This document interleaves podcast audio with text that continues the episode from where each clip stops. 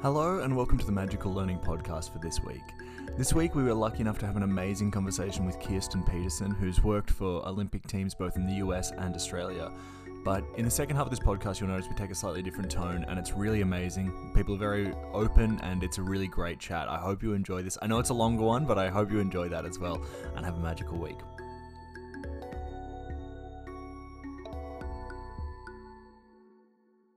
Hello, everybody, and welcome to the Magical Learning Podcast for this week. As you'll be able to tell by the title, we are lucky enough to be joined by a guest, which is very exciting, and we've got a great conversation in store. But before we get to them, let's jump around and see what the team is up to and see how they've been going. So, Danette, I might check in with you first. How's your week been this week? Actually, been an interesting week, Jez. So, I was supposed to go to Canberra on Monday and got over a bridge that was nearly flooded, only to get maybe a kilometre down the road and got a flat tyre. So came home, um, fixed flat tyre, and as Graham and I were heading back from the tyre place, we um, drove past, not over, but drove past two enormous brown snakes. One of them was at least seven foot, and the other was about six, I reckon. No, was not. anyway, so that was interesting. Um, other that, been a really good week. Um, but yes, good. the snake one was weird, but because they were literally about a car length apart going across the road at super duper speed. Yeah, it was weird. So you snaked through them, Danette, is what you're saying. Correct. Love it, KP. and for those listening who haven't heard our guest yet, this is a very exciting little teaser trailer. So thanks for that, KP. Love that. um, Al, how have you been going this week? I've had a quiet week this week, Jez. Following doctor's orders, I've got an ear infection, so I'm staying out of the water. Which, yeah, I enjoy being in the water, so I'm looking forward to next week. And for all you people back in New South Wales, it's 30 degrees up here. So I'm really looking forward to getting in the water. Al, I like that you've well while you're having ear infection, you've chosen to do an audio medium. Pretty smart, I'd say. You're you're, you're a thinker. no, we wish well, you. Thinking. That's it. We wish you a swift recovery, Alan. Thanks for being on. Thanks, um, Jez. No worries, Graham. How's your week been? It was great up until 13 seconds ago. Thanks for sharing that, Al. Appreciate it. Love your work. Uh, it's been good, Jez. Yeah, we we had um, the other part of the story about the flat tire when Danette yeah, got two minutes down the road to Canberra and turned around and came home. Uh, the other car that we have also had a flat tire, so that was good. Um, but we got that sorted and didn't kill any snakes on the drive home, which I'm very grateful for. Um, got to catch up with some of the kids in Canberra during the week, so that was nice. And um, yeah, you know, it's oh, hang on, it's Friday, isn't it? I was thinking it was Saturday. Oh, that's even more exciting. So only three more sleeps until Monday, folks. Hang in there, it's coming. yeah. Um, well, thanks to that, Graham, for reminding us the proximity of Monday.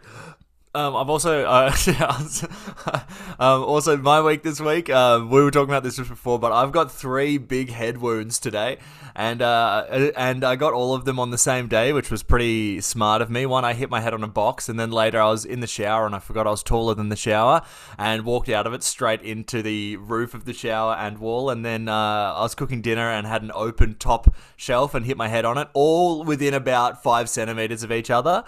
So pretty good day for me that one. Um, so Graham, with your amount of flat tires you're talking about at school, we used to do something called flat tires, where you'd step on the back of someone's shoe and yell "flat tires," so the foot would come out. And I did that once and ripped the sole of a person's shoe off, and the top of their shoe just came off. So um, that's another classic flat tire story. Um, but let's talk to our guest, uh, KP. Tell us about how your week's been this week.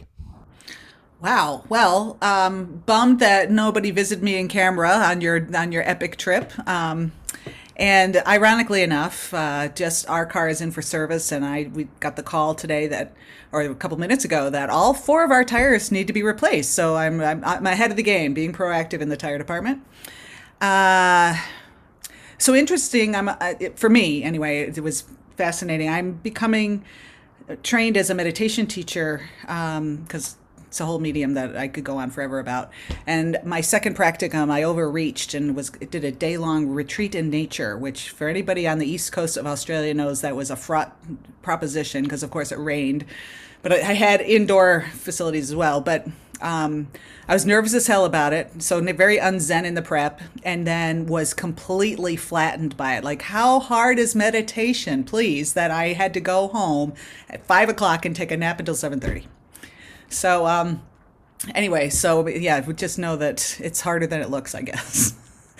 So that's my week, and um, I'm really, really, I'm have, already having a great time. So this is just bonus, whether you hear from me or not. So thanks very much for the opportunity to join you guys today. Well, we're so excited to have you on, and I guess it's now, given what you've you've said and what um, Danette and Graham have said, Al, it's probably time to check your tires. I think it sounds like this podcast is cursed.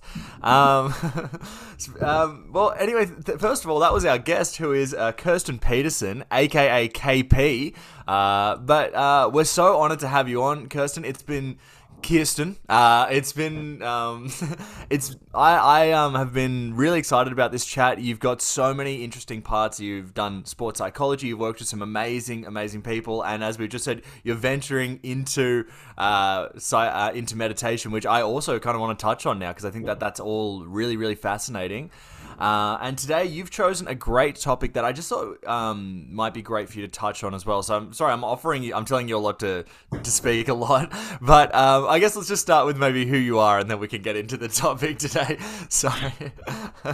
Jez, I like to tell people that I've been professionally trained to speak for long periods of time without taking a breath. So this is absolutely in my wheelhouse. So don't worry about that. You guys are going to be like, Alan is even going to want to give up Zoom after this.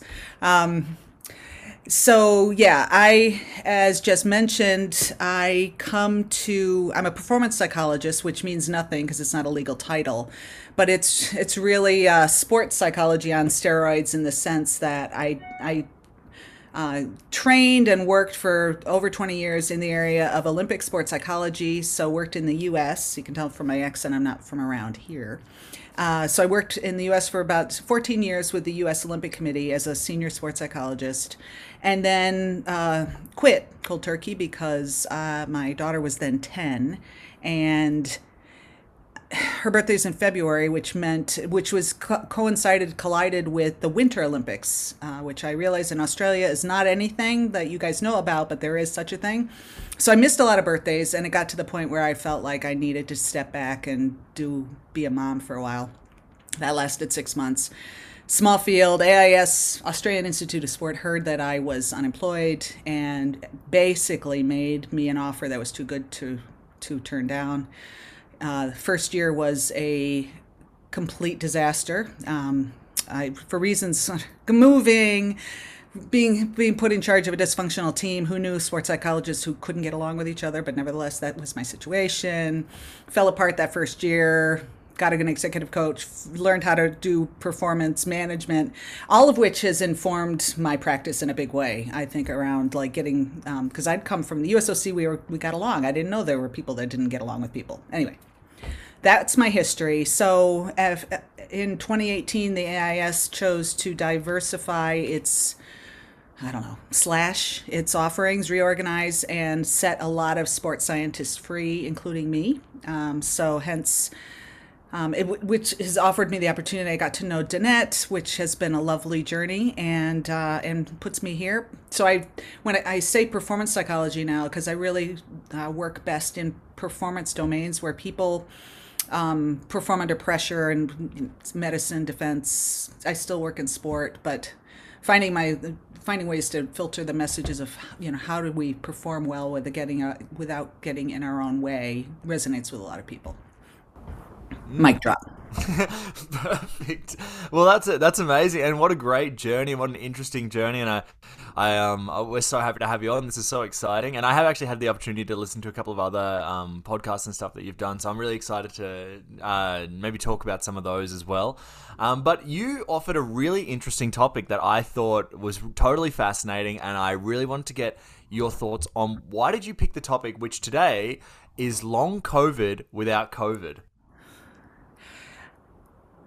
Uh, well, it, it feels it, so. It's not my term even. It was a friend of mine who offered it up. So I've just been like experimenting with it with the people I work with, and um, so I'll often start presentations with like, "How has it been for you?" For me, it seems like everybody's got this case of long COVID without COVID. The sense of just dragging and forget those who were lucky enough to get into the club of COVID, of which I am one. I'm curious how many people have you know been been members. Oh, look at that! So we're running half and half. Yeah, yeah. So Graham's Clark. Yeah, I've cursed you now, Graham. That's all right. So, um, and I use it as fo- you know to fodder to, to to get people to be try to open up about how they're actually doing because what I find is whether it's with individual clients or corporate groups I'm working with, if you say, How are you? people say, Fine or doing okay, thanks. And when I we start talking about actually, and but what's interesting is it really depends on the domain. A lot of some people really get that and like feel like yeah it's just been even though COVID is kind of in our rear view mirrors, but they keep warning us about variants things are sort of opening up, but I find people are tired and fuses are shorter. So it might be that I, or that, so my, my wave of energy is like little less during the day. And so um, that often opens up some conversation around the stuff I do with helping people perform in a more what I call frictionless way. Let's make it easier then. If if you're having a hard time anyway, let's talk about how we can do it a little easier. Mm. I love that, and it's so fascinating. Great insight, and I'm so happy to talk about it today because it's definitely something I've noticed as well. When you mentioned it, I was like, "This is something that I mm. totally resonate with." Um, well, but I think that leads us perfectly into Danette's question. So, Danette, tell us a little bit about your question and what it is and how you came to it. Um, so, I I like the idea of um, understanding why what's happening is happening, um, but also then how do we actually move forward in a nicer way? So I love that term you used, frictionless. Um, so we'll start. So mine's a two-parter. So we'll start with the first one, which is why do we make it harder for ourselves? I'm willing to guess that most of us don't do it on purpose. Don't get up in the morning thinking, I really, how are we on uh, salty language, Jez? Can I drop an F bomb or is that not good? You can do whatever you want. All right. So, you know, I don't wake up thinking I really want to fuck up this meeting or like screw up my marital relationship for the next 48 hours. But it happens. And so the way I look at it is we have not unless you can t- guys can tell me because you're a surprising crew uh, we have not been issued an instruction manual for our minds at birth anybody here uh, with that in mind we don't know and a lot of times we inadvertently uh, act uh, against the best interests of how our minds and brains work, and we get ourselves in our own brand of trouble. So nobody, you know, so the why is unintentional, but nevertheless it happens. And I think that's my lever to come in and say, if I were able to help you understand how your mind works and how your brain works, how it evolved, how humans are operating, you know, what's the operating system? Um, you're gonna working with it. It's gonna make things easier. So then that sort of leads to my next question, which was what are some simple tips um, to be able to make it easier on ourselves?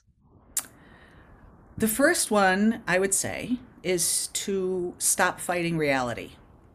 And by that, I mean too many times we get our knickers in a twist about something that is happening in our lives that we don't control. Or, you know, be it the weather, if I'm an athlete, be it COVID, when I'm wondering if I'm going to be able to pay my mortgage, that we react to things that are simply there. So the phrase I unpack with people is this idea of right now, it's like this.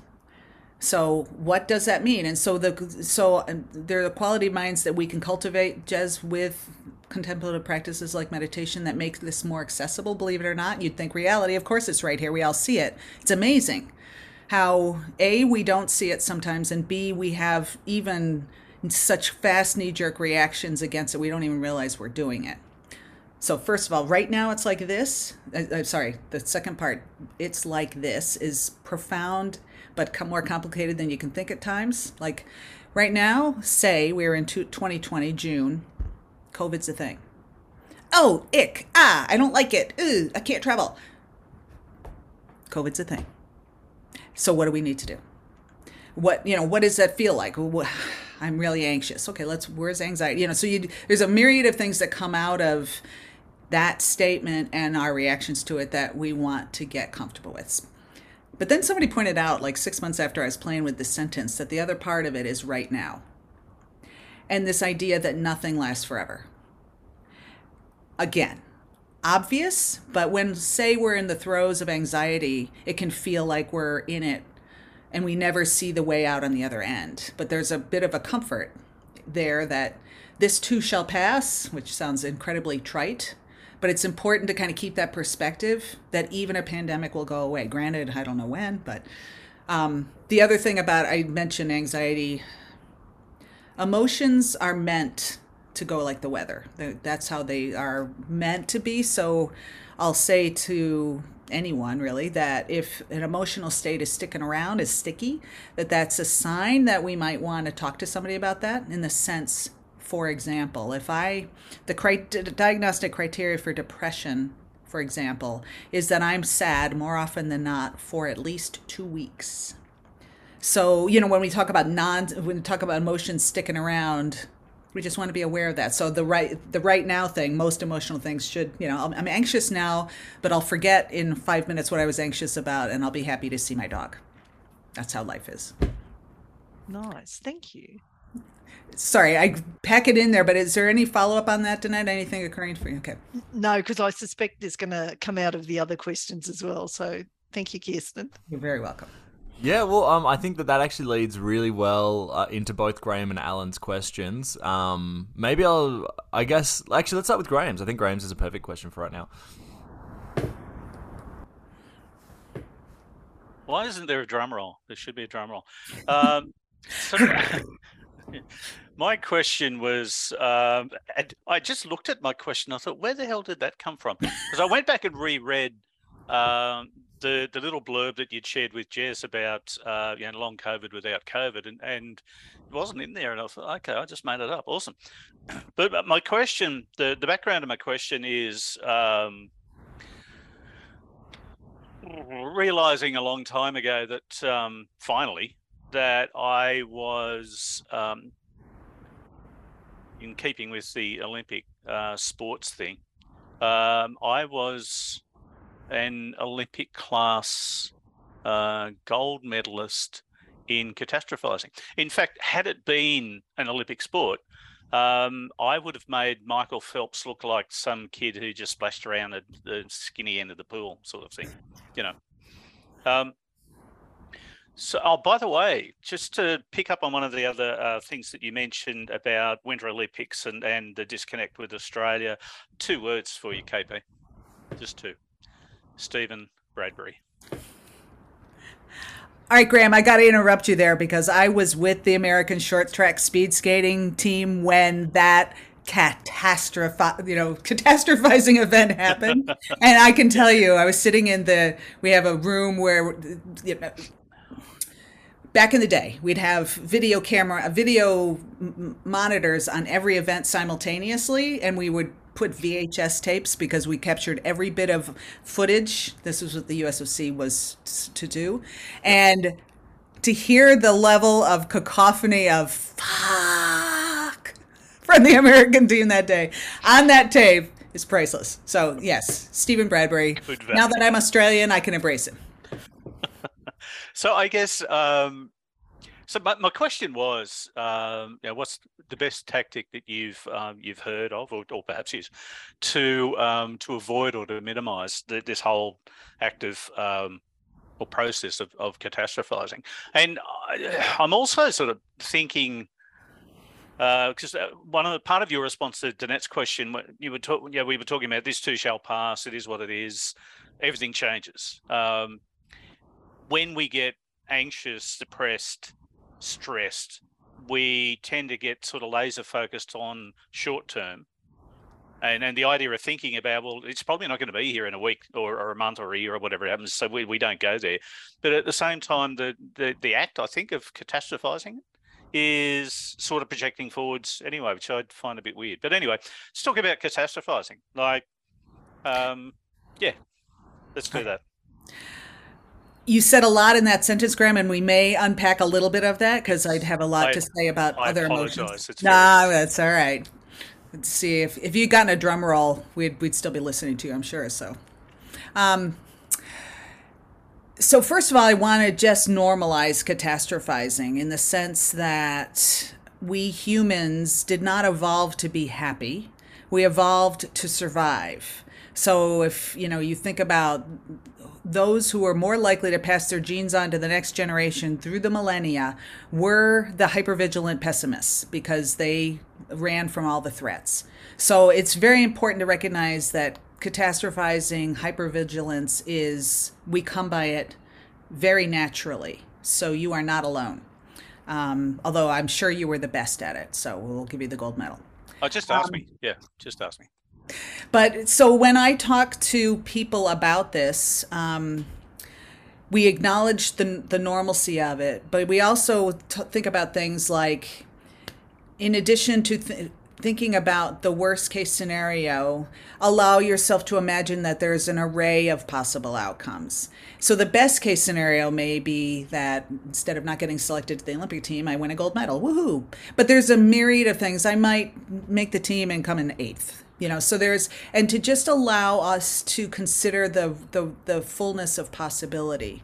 Um, but the other thing i want to say i'm a bit of a word nerd in this space in that we do not avoid anything that our mind puts out there. Our minds are thinking machines. Catastrophizing is a type of cognitive error that humans very often make and we know we could not stop that any more than we can stop run, water running downhill. So there's what I talk about is we first have to recognize that it's happening. So cata- catastrophizing, that's a hard word to say fast, is in the house. Like, I, oh, interesting, it's happening again.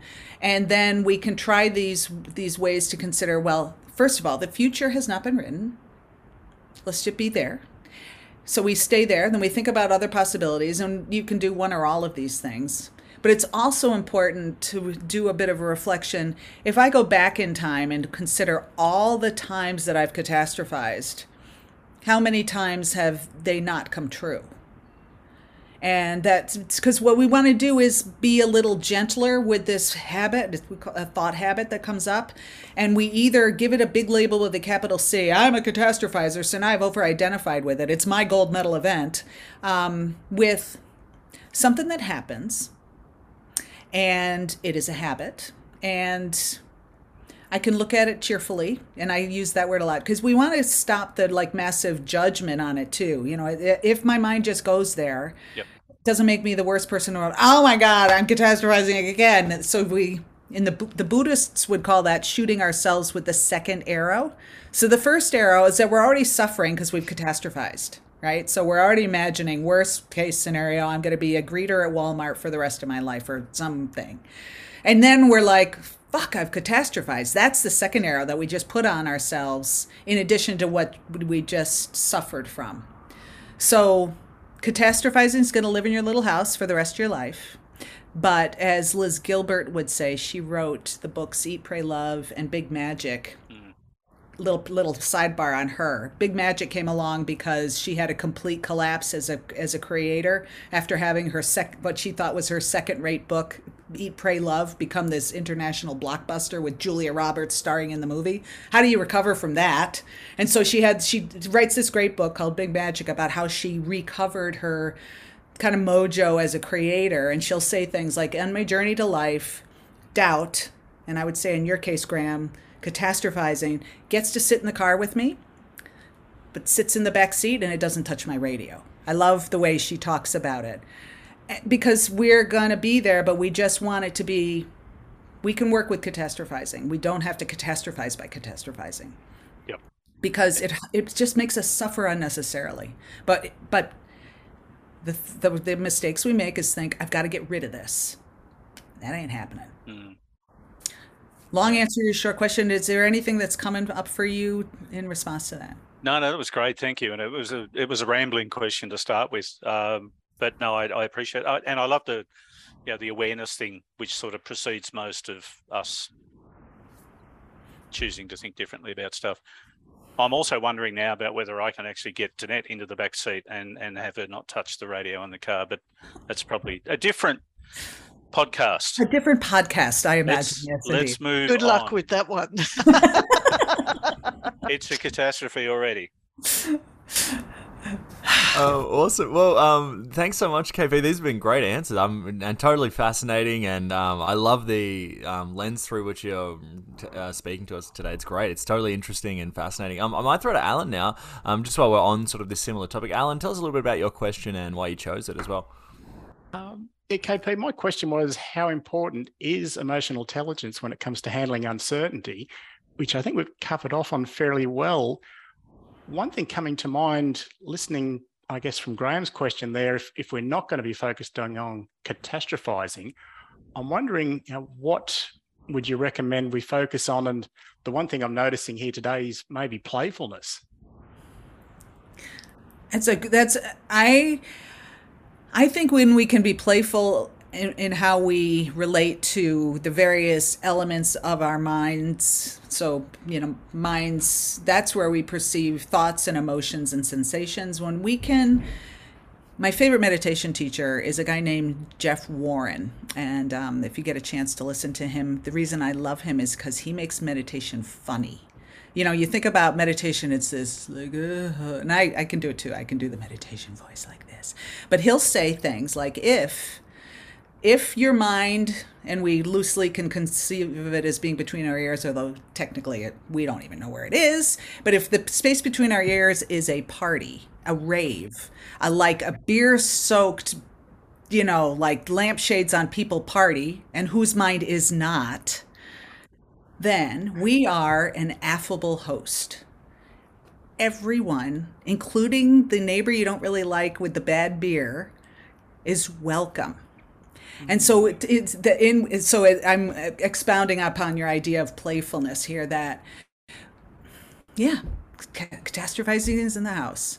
You know, um, when you ask, you know, like emotional intelligence, I will riff off that a little bit because I think emotions are in the house as well but it's combining those two words emotional intelligence is the ability to discern how i'm feeling and lots of times it's it's we're we're either unaware of what we're feeling um, or we love on certain feelings or we hate on others. You know we have those really so jeff warren's advice still goes here. We want to know i would argue and we want to e- be equally welcoming of all emotions. And so when you think about a time when it comes to uncertainty, what um, you know, the emotions like anxiety, worry, which are close cousins, maybe some anger, like what the fuck is happening here? Like COVID should not be, you know, I'm using COVID as the model of uncertainty. It's it's um we want to be aware of that that's what's happening because of our hypervigilant minds. Uncertainty is like the um the you know the worst thing for a hypervigilant mind because they're casting forward to understand what's going on and you're hitting this fog bank i say um, mm. and okay fog we don't know so the anxiety either ratchets up or we have to stop and, and not do this. So emotional intelligence is really important to to to know what's what's in the house. And there's lots of ways in which we can become friendlier and even more playful. Um, may, playful may be a bridge too far for somebody who's really anxious, but to know it and to be with it. And the questions that I have people ask is like, what's happening? Because emotions are experienced in our bodies. We often think about them, but they're at first and foremost body sensations. And so you, the first question is like, where is it what you know because it's not all me either with the thing also we are sorry this is a long answer we our language conventions suggest that you know i am angry or i am afraid and in fact anger's in the house fear is here but it's not all of me and i have people like does your pinky feel fear afraid? Generally pinkies are fear free whatever. So we want to know where it is and then the question is can i be with this? Like and and like sometimes the thought of being afraid makes us think I, I can't stand being afraid but if i actually can i be and not always, because a panic attack is really hard to be with, but say it's, I'm afraid for my kid's future. Yeah, I can actually be with this. Or is this is this okay to be with? Not is it okay, because but is so when we can t- I want it to be a shade warmer than tolerate. You know, like tolerate is like gritting my teeth and holding on, but just accepting and allowing it to be here because it's not going anywhere. So, long answer to your short question. I think that's very important to have that kind of quality, um, that relationship around with our emotions, all the more because uncertainty revs us up so much. So, thank you for the question. And is anything coming for you as a result of any of that? I guess what I'm taking out of that KP is that, if say using anger as the example, it's not all of me being anger. It's anger's in the house, or there's fog out the window, and that's okay. I can still focus on all the other things that I have in the house as well. Yeah, and I and I, you know, it's a kind of it's it's nice when those man- emotions are manageable, but I, with due respect for some people, really struggle. I don't want to make it sound like everybody just has to say, "Hey, it's in the house and I'm okay with it," because it's not that. It, and, and it can be fr- anger in particular can really like some people really struggle to hold on to it. And how do I not punch a wall? Well, we're going to sit here and see how long you can go. Actually, KP, one thing I'm wondering there, say, when you mentioned that, yeah, some people anger is overwhelming. Hmm. I guess for, um, I'm not sure on the right terminology here, but for most people, is that, say, a, a muscle we can build where you know, handles sort of strong emotions? I, the very things that we've been talking about are practices um, so again, I'm going to bang the drum of meditation for a moment because meditation teaches the qualities of focus, clarity, and this fancy Buddhist word called equanimity, which is this affable open heartedness to what's on offer. And the more that we practice meditation in our lives, that more that open hearted affability allows emotion, you know, like I can be angry, and it's okay. Like, and it, that's not even the word. It's just like anger's here, and it's that lack of reactivity we're after.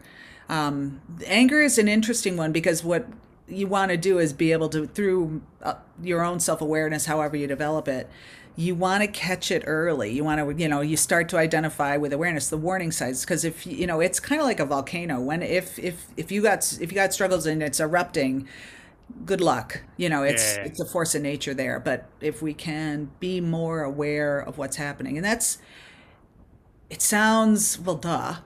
But I tell you, even like I've had to work hard on recognizing, say, when I'm not at my best. Like like there'll be times I'm not even aware of how I'm feeling. Mm. So this mm. is a skill of really being able to sit and, and work on it. Oh, thanks. Kate. You're welcome.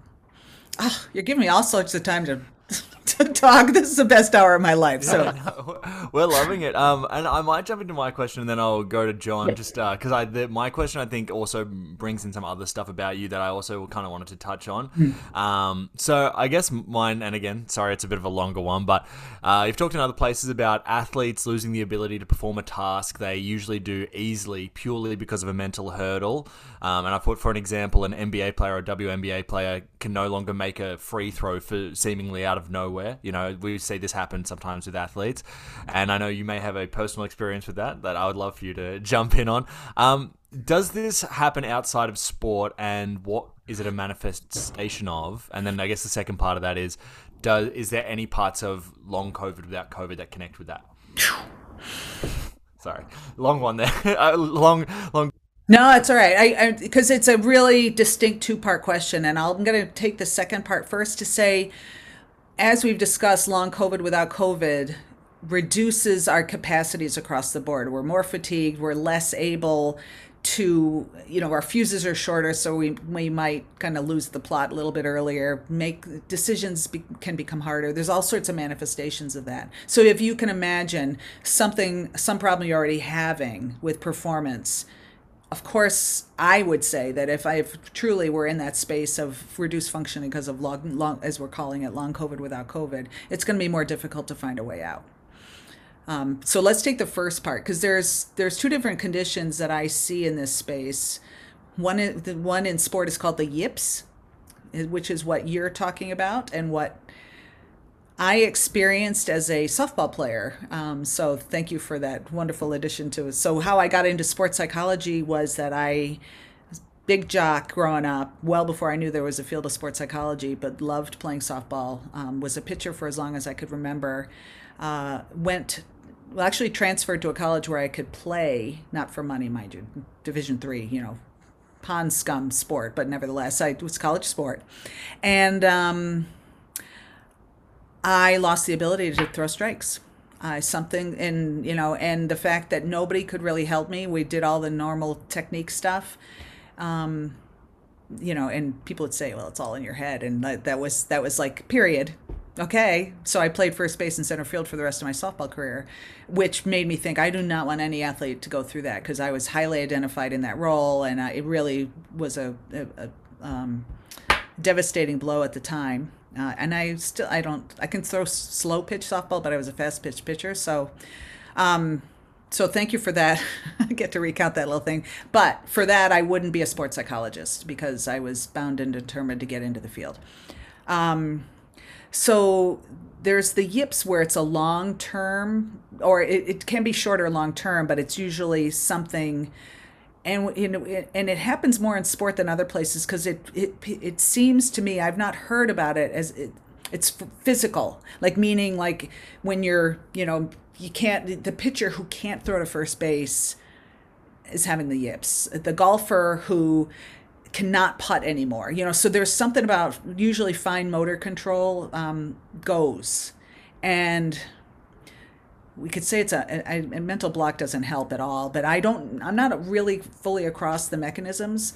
But another version of that is what we would call choking, and that's the intersection of any performance that we normally could do and generally it, it we choke under uh, uh, conditions of high perceived pressure so it would so it, it can look like testing high test anxiety when my mind goes blank. I know the material and i can't pull it up.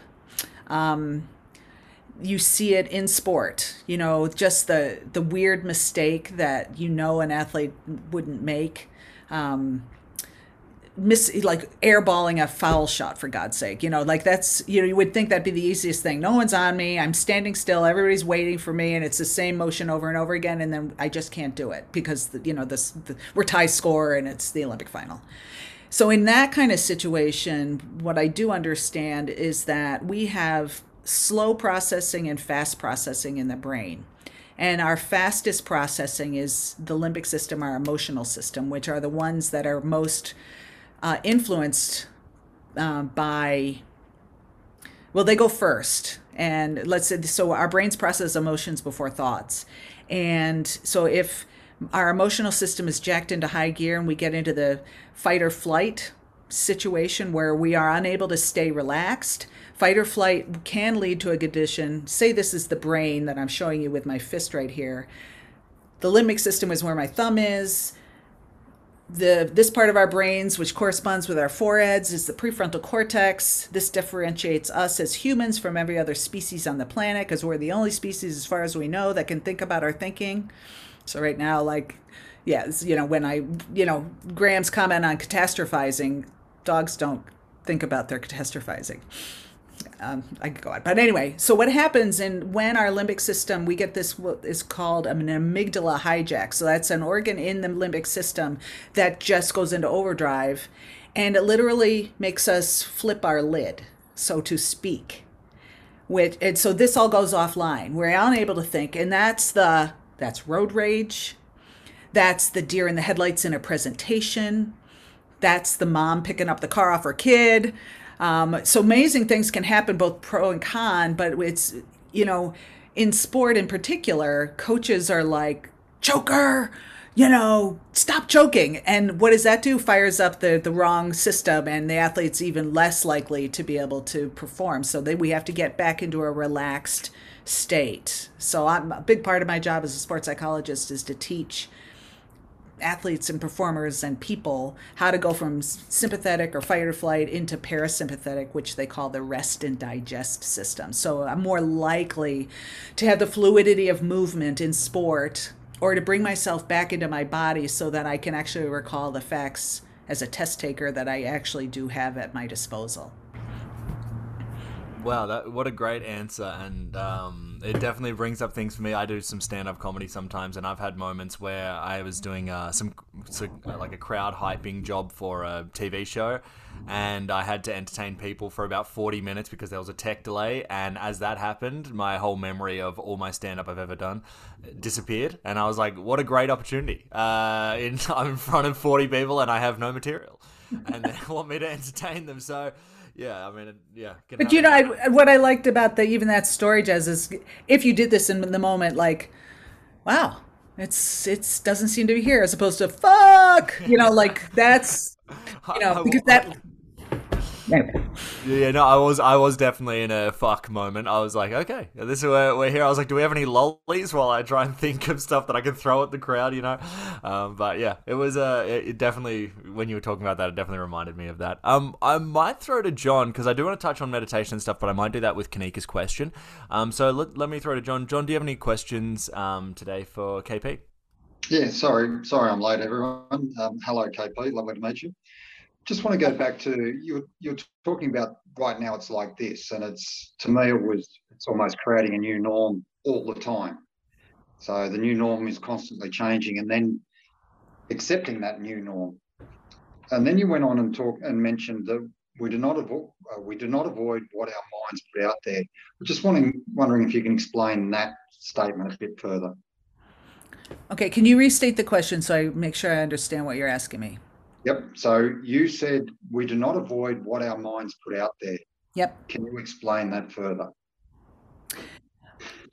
So let me ask you a question. Can we sure. pre decide not to think a thought? Can we pre decide not to think a like thought? Pre decide before we've thought it. Can we decide not to do it? I wouldn't I wouldn't have thought so. I wouldn't have thought so. And anyone who thinks they can, I you'd be making great money doing all sorts of things because and that's what the number one thing athletes want is like I'm always thinking about losing. Get teach me how not to do that. And it's like for last word you used is the first word that's going to pop into your head. So um, it's and it's sort of a short way of letting us know that we do our minds produce stuff by yep. some measure, and you couldn't tell me how they got to this. Fifty thousand thoughts a day, believe it or not.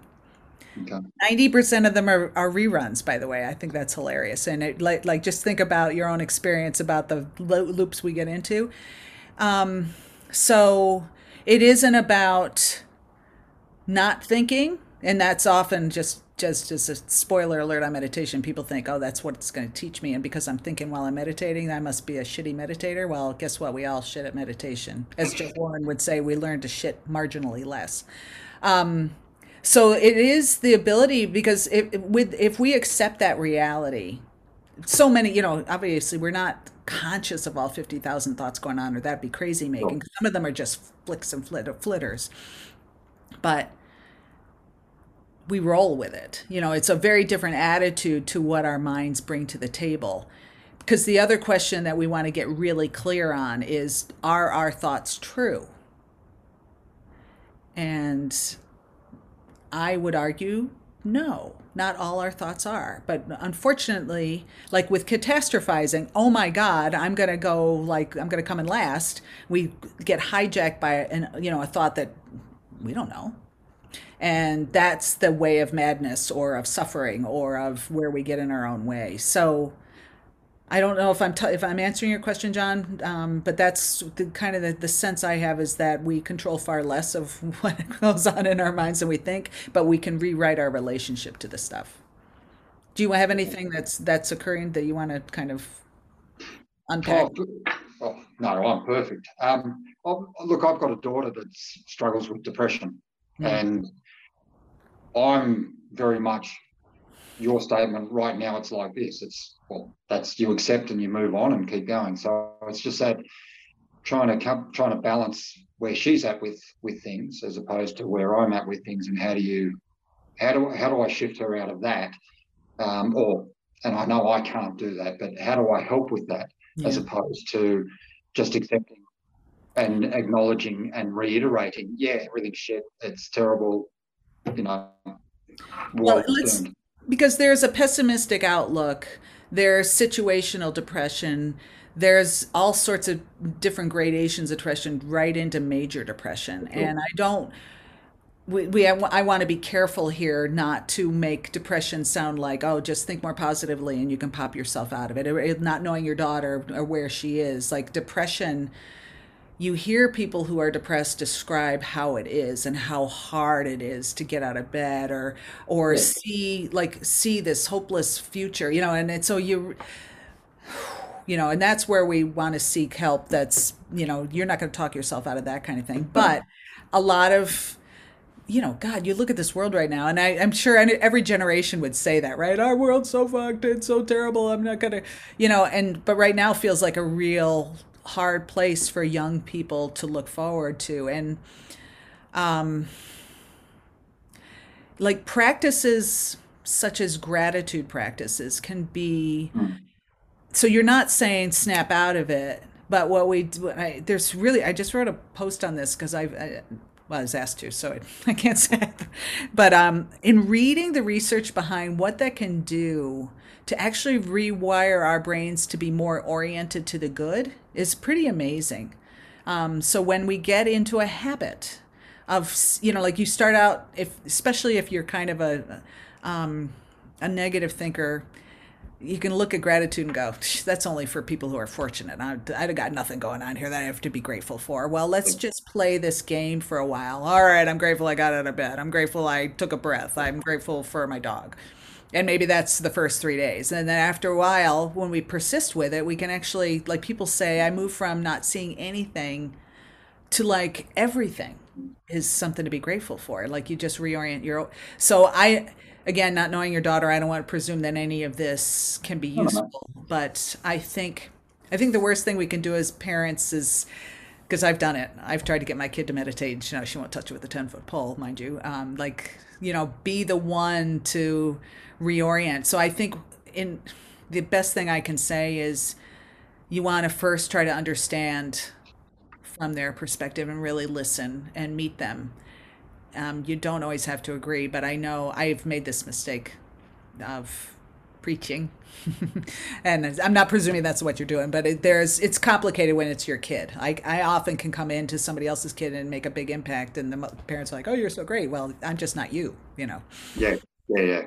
So anyway, so I I don't know if that sort of gets at scratches some of the itch you had there, but um. Oh look, to me, to me, it does come back to the I can't control her. And it goes back to the what you can control and what you can't. I can't control her. I can't control her th- thoughts. But your comment there about be the one to reorientate, I can actually control me, and I can I can make a difference for the way I look at things or think about things or do things. So yeah, that's you know I think that's a positive step. Yeah, absolutely. Uh, can I tell a little story about my that experience for me? So. Yeah uh, again, my my only child, uh, we had spent three years going to various schools in the U.S. to suss out where she wanted to go to college. We made a commitment. We had one kid. You get to choose, and so it was a really a free choice lottery. Australia, U.S. She loved the U.S. campus experience, that whole marching band thing that you don't get in Australia. So she chose uh, UC Santa Barbara.